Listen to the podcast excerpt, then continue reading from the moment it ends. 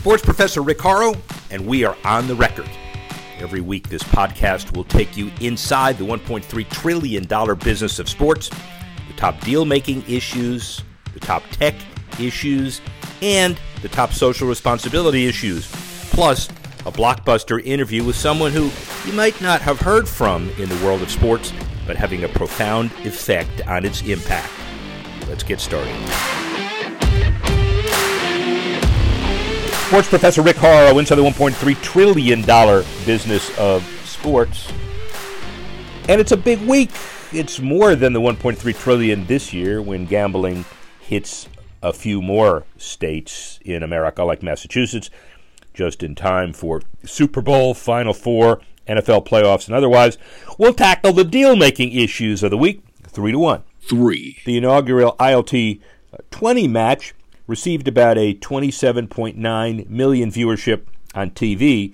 Zee's linear uh, channels and online service ZEE5 delivering the action to the audience. The Abu Dhabi Knight Riders versus the Dubai Capitals, combined viewership about 27.8 million. The business development folks say they're very pleased with it.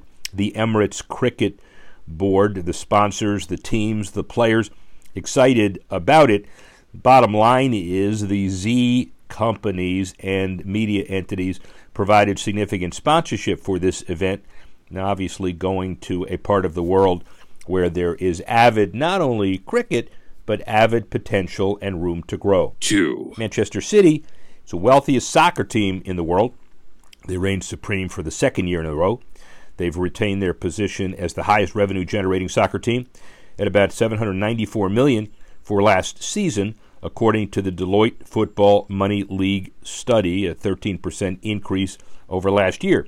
The top 20 wealthiest clubs in the world generated about 9.9 billion and for the first time 11 of the Premier League 20 teams were part of that group. La Liga's Real Madrid second, Liverpool third, owned by City Football Group. Man City's growth in revenue comes as the club mulls expanding the capacity of Etihad Stadium. They're conducting studies to determine the viability of a development a project, a museum, a hotel, the capacity of 53,400 and they also think that more is on the way. One. Sports generated about 146 billion dollars in Florida economic impact over the past 2 years also supporting 978,000 full and part time jobs. Sports industry, the economic impact, according to the Florida Sports Foundation commissioned study by research firm Tourism Economics. The findings of the report show the governor's strategy prioritizes access to golf courses, beaches, hiking trails, and other recreational venues. The Florida sports industry drew more than 28 million non resident visitors to the state 14% of all state tourism, and professional sports amounted to more than 10 billion in economic impact. College sports another 5.5 billion. The state's 36 sports commissions operate with support from the Florida Sports Foundation, generated about 25 billion in total economic impact. Just one of 50 states, but a state that has been fairly to very aggressive in promoting tourism, and obviously it's generated significant impact timely presentation for our podcast this week the 50 year anniversary of the sports business. Sports Business at 50 Lessons in Leadership from Legends of the Game, which corresponded to my book, The Sport Business Handbook, as you know. Had a presentation in uh, New York in September, Nashville in uh, uh, November.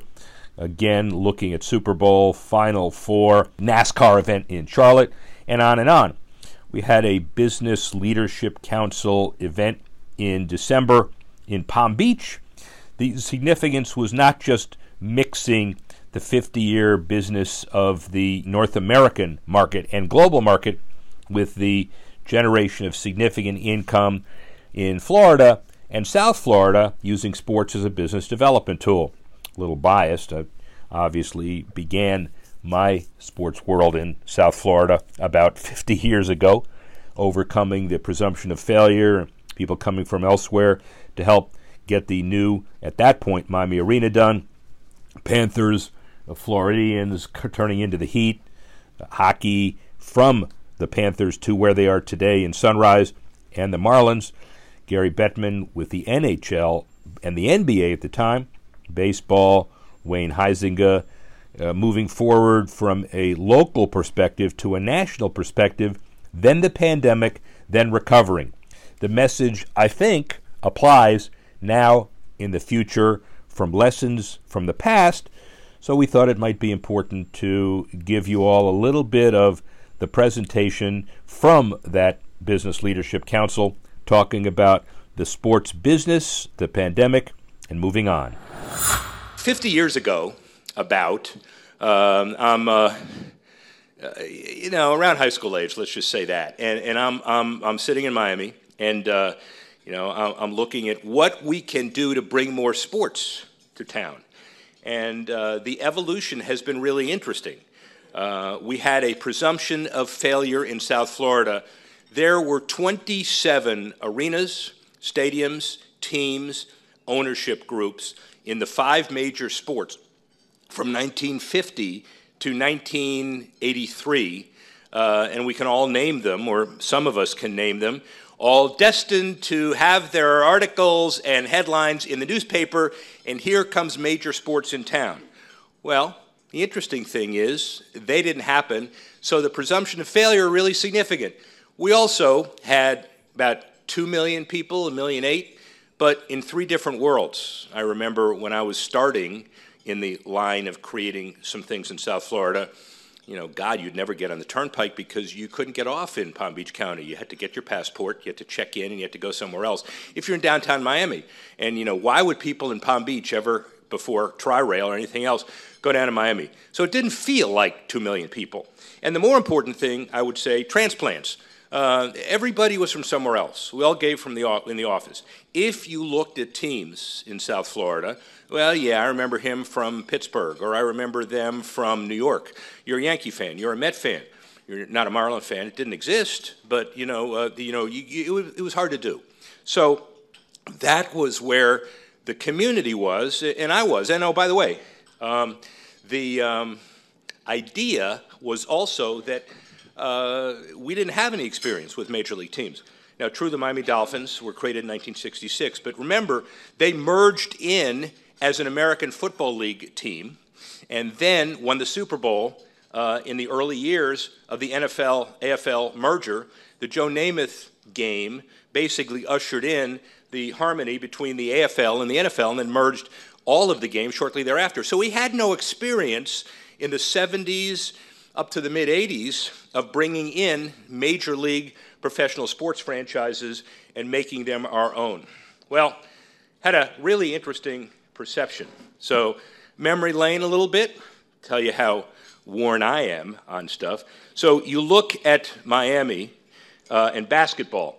That shirt was the design that we tried out when we brought the Miami Heat ad campaign to um, David Stern in the NBA, and we were trying to sell season tickets to prove we were worthy. And by the way, little tip I wore that shirt in the mid 80s, have not washed it since.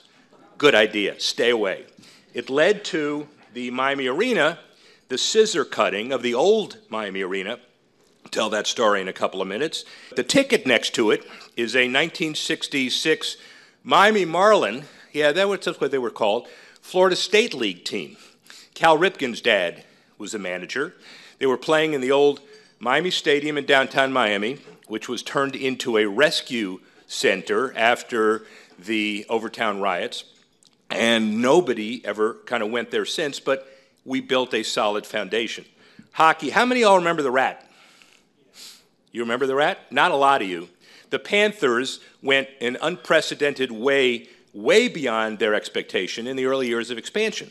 Florida Panthers, uh, went into the arena that we built as a temporary arena, everybody knows. But that rat was what you threw on the ice after goals were scored.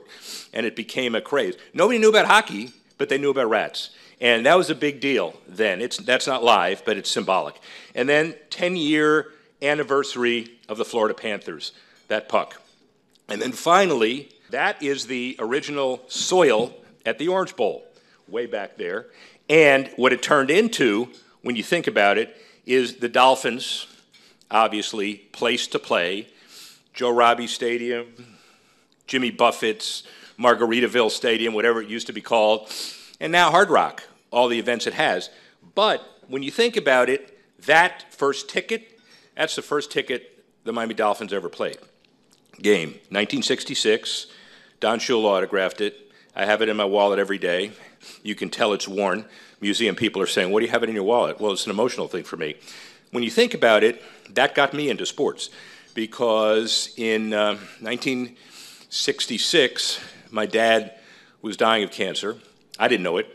He uh, called me uh, to his room at Mount Sinai Hospital, gave me that plus the season ticket strip, and said, We're going to go to games and it's going to be wonderful and you're going to enjoy football and professional sports. He knew he wasn't going to make it, and he didn't. And from that day on, there are four 50 yard line seats at the stadium now with his name under it.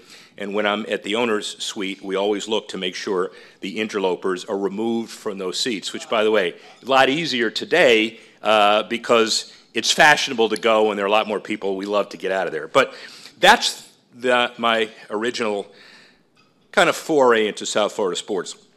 Went to Northwestern University, went to Harvard Law School. Um, I went to many hockey games in Chicago at Northwestern. Those of you who grew up in the North, which probably everybody, remembers when hockey fighting was legal and uh, encouraged in a hockey game. Today it is, but not as much. And I'm thinking, as a Miamian, great game, but that's not sports very naive, went to Harvard Law, time to choose a third year thesis, and I said, hey, how about this? Criminal law.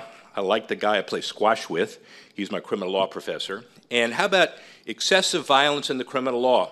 Harmless, an idea of tying it into sports. I can do surveys at games, and that will be the first thesis in sports law, sports business, ever done at Harvard Law School.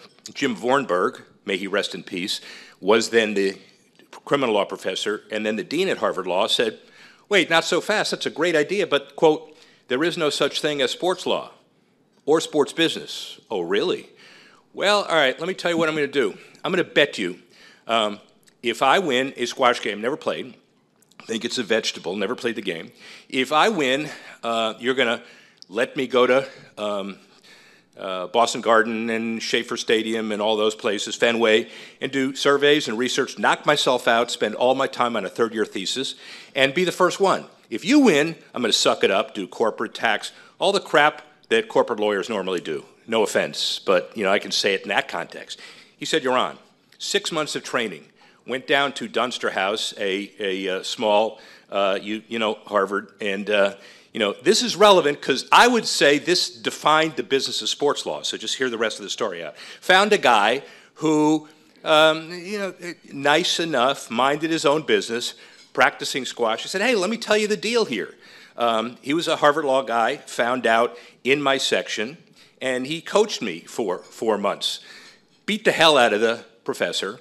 Turned out the professor was 80 years old, but uh, you know that's a fairly irrelevant detail. And my coach and lifelong friend and ultimate roommate uh, was John Roberts, who's the Chief Justice. So it is a you know small world. So John Roberts founded sports law. He wouldn't want to he wouldn't want to say that now. He's kind of in hiding for a little while. So the bottom line was what happens after that? Well, I realize that's a business. So do I go to a law firm or uh, you know do the building on what I've got? Came back to Miami went to a law firm called Paul and Thomson, significant law firm. Uh, and at the end of the day, it just wasn't right for me. So I went to Joe Robbie, the owner of the Miami Dolphins, and said, I want to define a field of sports law. And I had Nick Buoniconti, who used to play middle linebacker for the Dolphins, friendly with Bob Graham, who said, let's create a structure to build a sports authority that would then build arenas and stadiums and attract professional sports. And Joe said, Good idea, five grand. And I said, Hmm, five grand a, a, a month, and then Paul and Thomson will pay X, and Robbie will pay X, and maybe Bob Graham gets state money. And he said, No, no, five grand a year. And I'm thinking, do you want, uh, do you want fries with that uh, burger uh, that you're flipping? And so I made a decision fairly quickly to do it. Long story short, because I want to get to other stuff, Bob Graham helped set the Sports Authority up. It's the old time political guard. Uh, some of those names you'll see in uh, names around bridges, some of the names you would see on wanted posters, but whatever it is, it's the way typically politics are done in Miami. And Bob Graham said, Look, I love you. I want to do this with you. This will be very, very important. But I'm going to Washington. I'm a senator, so bye. Call me if you need me. it's like we're trying to build something with a town that nobody's ever built an arena before, and I'm 25 years old, and we're putting this together. Long story short, I was hired and fired 17 times, literally, by nine different sports authorities. We constituted one in Miami, then Dade. We actually did South Florida, and we cajoled the uh, executives uh, uh, in the enabling legislation to add two ex officio non voting members uh, from uh, Palm Beach County, because, you know, God, they're subhuman. You know, why would they absolutely be involved in all of this? And we created a structure of a $40 million arena without a team. So it's April 21st, 1987. Got Ted Arison, who's Mickey's dad, Carnival Cruise Lines, convinced him, though he didn't know if a basketball was stuffed or blown up, but he did know that it's very important economically to bring sports to his community. And that was what he told the commissioner. And the commissioner, David Stern, said, All right, come up and we'll negotiate. I brought Lou Schaffel, Billy Cunningham, the other guys with the Heat, and uh, uh, Lou, uh, and uh, uh, Ted Arison to meet uh, David Stern, the commissioner. And David said, "Well, what are you here for?" I said, he said, "I, I want to buy a franchise." And uh, David Stern said, "32 and a half million dollars." Um, now remember, this was uh, '87. Uh, Charlotte, Miami, excuse me, Charlotte, Orlando, Minnesota were the designated three but we needed a fourth. And the richest man in South Florida got up and walked away from the meeting, didn't say a word. And I'm sitting there with David Stern talking about the weather. And the commissioner said, Look, Rick, I know you, I respect you. I'm not the one you should be talking to. You should, you know, get your guy. He's in the elevator. Longest seven minutes of my life, comes back, and he says, quote, Well, you know what, Commissioner, I went across the street to try to buy an NBA franchise. But oh, there is no such place that sells NBA franchises across the street. I guess I have to deal with you. He took out his checkbook, 32 and a half million, no terms. I don't care what anybody else says. That's how the Heat was born. And so it's 1987. We're now working on other sports. NHL, because Gary Bettman, who was the commissioner and a friend, was the number three guy at the NBA who cleared expansion hurdles for communities. So he was the guy that concocted the idea of bringing David Stern's mom from a condo in South Beach to a preseason game of the Heat to be Heat. Actually, it was the Washington Wizards, an exhibition game, and bring her a rose and say, This is from your future Miami candidates. And David Stern was saying, You, you have no no uh, right to get my mom involved in your expansion stuff. And Gary Bettman said, You got his attention. That's great. So, Gary, long story short, was the guy that drove the NHL deal as commissioner. Um, baseball was another star. We had to have the baseball franchise. We almost had the deal done, except for one material thing. John McMullen, who was the owner of the Astros, who was the head of the expansion committee, said that he knew South Florida very well. So, as you normally do, we catered this Bring Baseball to South Florida, had stone crabs on the table, everybody ready to do it, and he took a stone crab and bit into it like a ham sandwich. And we said, Hey, Mr. McMullen, he said, No, don't tell me how to eat food, son. I've been eating food before you were born. At which point, three of his teeth dropped out on the, flo- on the floor. And we thought, no baseball in Miami. Well, the commonality between baseball and hockey was Wayne Huizenga.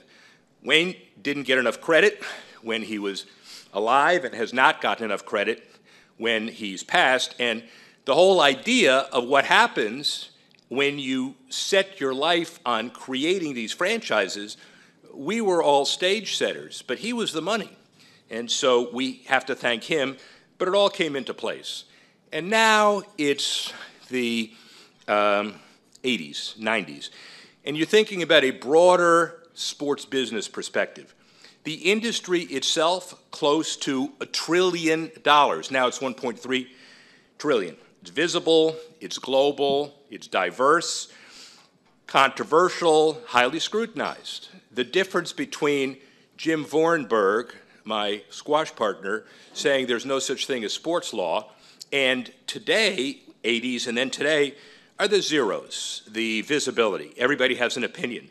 And now we have 450 schools all over the world, Keiser involved and others, in sports law, sports administration, sports stuff. So in the 80s and 90s, we were moving along really well. We had four franchises, they were all winning championships, on and on. Then, March 11, 2020, Rudy Gobert, Utah Jazz, right before his game in Oklahoma City, test positive for COVID. And within two days, the entire industry shuts down. ESPN does a study saying $12.3 billion a month is lost in the sports industry because of COVID. And 1.3 million jobs were furloughed. Well, you know, what do you do? And how do you get through it? Well, two years of introspection, and they did. And here's the reasons, and we talk about it in the Sport Business Handbook three big reasons why we survived and thrived in the sports business because of moving forward. Industry born out of necessity leads to creativity. Everybody understanding the evolution. 18 to 49 year olds were watching one third as much TV post COVID instead of pre COVID. But yet, usage for small video and vignettes on phones went up 120%. So if you take advantage of that, you're going to succeed. Second, um, the best practices born out of natural selection, meaning if you're in college and now you focus on what the next step might be, this whole idea of name, image, and likeness, we can talk about that, but where you're basically paying athletes to do endorsements, it's now grown into a billion five industry. Wouldn't have happened because instead, uh, unless you had the best practices discussions led by after the pandemic. And third, cooperation born out of urgency. 96% of these um, kids, 12 to 17, still call themselves sports fans. So, what do you do? You regroup and you move forward. And boy, the industry has moved forward. The roaring 20s is not just the 1920s. It is just like Yankee Stadium was given significant public money to be rebuilt or built in the 19 teens to help get through the Spanish flu epidemic. We have some of the same stuff going on now, leading to our next roaring 20s. The Cowboys, now finally playing well on the field, $8 billion net worth. The Yankees at six, maybe a little less now because I got to pay Aaron Judge. The NIL deal is a billion five. NFL TV contract, what's the number? 111 billion dollars over a 10-year period. Imagine getting a check, opening your mailbox, getting a check for 111 billion. That's a lot of money. But you can also leverage it, you can borrow against it, and a whole bunch of other stuff. So the bottom line is the industry has come back with a vengeance. So what's the future like? Well, the last 50 years, that's all in this book, wrote the book called The Sport Business Handbook, Insights from 100 plus leaders who shaped 50 years in the industry. We started with Paul Tagliabue, the NFL commissioner, who said, Let me write a book with you on the industry. And he, then he said, Let me write a few chapters. Then he said, Let me write a chapter. And at the end of the day, it became a scheme where he called Jerry Colangelo. Jerry Colangelo called Coach K. Coach K called Steve Ross. Steve Ross called Don Shula. Don Shula called Bob Griese. There are 130 mixes of industry leaders in here that have written chapters about moving forward and advice. And what they have to say is really interesting. There are a number of topics that they talk about that I've helped embrace. Imagine the end result. Don Shula talks about getting to perfection and what that means. I'll let that story speak for itself. Being flexible. NHL Commissioner Gary Bettman talks about handling the work stoppage he had in hockey, but agreeing to be flexible in his negotiations. The NHL is now stronger than anybody imaginable. Win win, politically and otherwise. Oklahoma City Mayor Ron Norick, who was the author of the largest bond issue for sports facilities uh, ever, he talked about, and by the way, the, the reason the Seattle Supersonics moved to Oklahoma City as the Thunder, talked about creating a win win situation for, for all concerned. Paul Tagliabue and Jack Nicklaus both talked about selling constantly. You don't think of Jack Nicklaus as a consummate salesman, but he does. Golf course design, everything else. Tagliabue the same way as to how he structured his league. Um, and there are others. But what's happening now in the next 50 years is hard to predict. We talked about 50 year anniversary of the top moments in the sports business. And they're in the book. It's interesting. Each one of the contributors was asked to give his top 50 list. And it coincides with 50 years of anniversary every year. Last year, Munich Massacre, Title IX. This year, next year, George Steinbrenner spends 10 million bucks to, to buy the Yankees 50 years ago. Hank Aaron hit 715 a year from that. So the book includes 50 examples over the last 50 years, and it's interesting stuff to hear how these industry leaders perceive themselves. But what about what's coming? I can't tell you about the next 50 years. I, I, can tell you about the next 50 quarters because things evolve so quickly in this industry. Um, esports and gaming. You know, esports alone, $219 billion by 2024. And uh, the Saudi government, and we can talk about live eventually, but the Saudi government has just put $8 billion into a national esports campaign, international esports campaign. So no doubt it's going to get bigger. Um, gaming is part of that. 90% of all of us that want to gamble remotely are able to do it by 2025, according to the American Gaming Association. Unfortunately, it may or may not include Florida. But you know, that's another issue we can talk about. So the idea of esports and gaming, really important. Second, payments and currency, meaning cryptocurrency. How many, how many of you really understand it? Good. Okay. Well, that makes none of us. And the, the idea of, of do we want to invest in it because we can turn a profit? Yeah, sure. Everybody likes that idea. Crypto.com spent $750 million to fund an arena, naming the arena, that used to be Staples Center in LA. And FTX followed suit, but obviously FTX and Zoot are taking on an entirely different name now. Uh, and the bottom line of all of it is it is an evolving industry, survival of the fittest. Some will work, some will not. Prediction is at the end of the shakeout period, it's not as significant as people say it is today, but it sure will survive. So that's number two. Number three, Web 3.0. We've gotten into the internet, everybody understands. We've gotten to where the internet can be monetizing. We got that. And now the next step is where do sports rights fit in?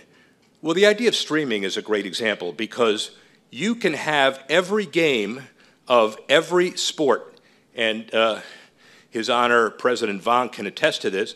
Uh, at Keiser, if you want to stream every game that exists for any of your sports, there is a content and distribution way to do it. You monetize, you sponsor. It's important for the athletes, it's important for the programs, it's important for the schools. So the whole idea of Web 3.0, and we could talk about it in Q&A, but that's very important in the future. Number four, venues. There are a lot of opportunities to think about stadiums of the future. It can be smaller, flexible, television studios, multi-purpose, diverse, catalysts for residential communities. There are a whole lot of things that facilities will be able to accomplish that they don't accomplish now. And why? Well, the big deal is because if you're building a business in sports, you got to build a house first. And the house is the stadium, the arena, and everything attached to it. So that's going to be very important as well. And then finally, the 50 quarters prediction globalization. So I just got back from Qatar.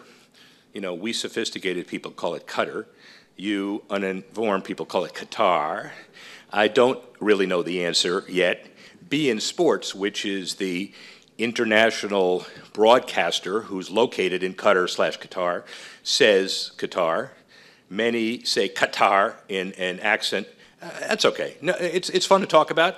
But here's the point um, everybody was on cell phones watching the Cowboys and the, uh, the Giants last Thanksgiving in a stadium at the World Cup because that can be carried on Qatar, Qatar television, and there is no difference except for a four second latency, the delay, between watching and listening to the games on Qatar television or radio uh, and doing it in um, Spitsbergen, doing it in Greenland.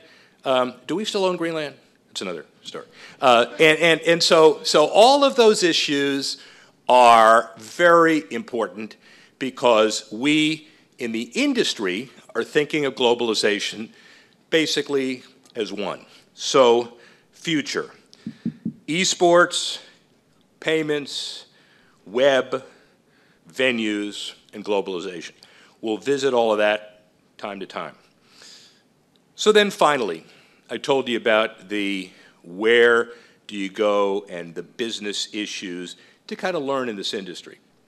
And I mentioned a few of the items that I, I thought were important to me because they were ratified by these industry leaders in the book. The book talks about significant business principles uh, for success. And I've written a number, four books, to kind of evolve those principles. And many of them were ratified, as I said earlier in the presentation. Imagine the end result. Well, that's my comment about thinking about sports facilities in front of you. And Don Shula basically imagine the perfect season. Being flexible. You got to be able to give people what they want, and that's what Gary Bettman talked about in negotiation. Win-win, not just in politics, but, but in life, uh, giving somebody the ability to save face and to move forward. Uh, selling, you know, I'm a salesman all the time, sometimes too much over the top, but so is Paul Tagliabue, so are Jack Nicklaus. But the two issues that I wanted to end on that are unique, not unique, but really important to me resilience. Um, get up when you're knocked down, uh, find the peak after the valley.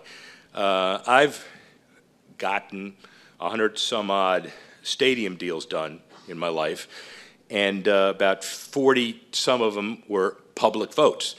Well, about 18 of them had resounding defeats, and then you had to come back and wait and regroup and not cry and not ball up in a little ball, but you have to take the next step. What is the next step? How do you succeed when nobody else wants to?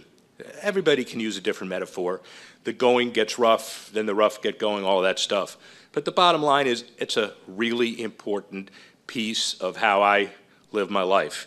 And, and then finally, what I really do want to end on passion. I think my father probably instilled passion uh, for me in 66 when he saw me for the last time anyway on earth. And he instilled in me some way to be unique, way to honor him, way to give to the community in a way that they probably didn't know much about sports as economic development, community pride, all of those things. But imagine something greater than yourself and then building all of these things and bringing them to crescendo.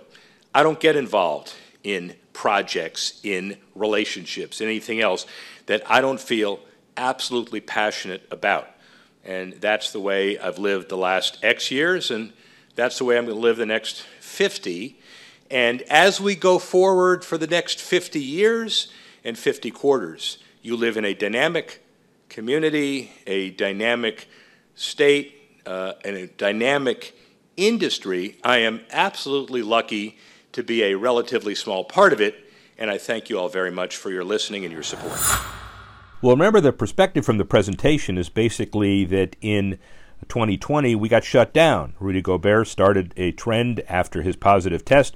Industry effectively shut down for at least a year, but then recovering faster than ever and leading to what we think is the roaring 20s, not just the 1920s, as they recovered from the Spanish flu epidemic and through infrastructure money at Yankee Stadium and otherwise to help recover. So, too, in the 2020s, we're going to see, as we're seeing already, significant investment, creativity, practices born out of natural selection, cooperation, and obviously a significant move forward, survival of the fittest, to take us to the next level as only a major industry shakeup could provide.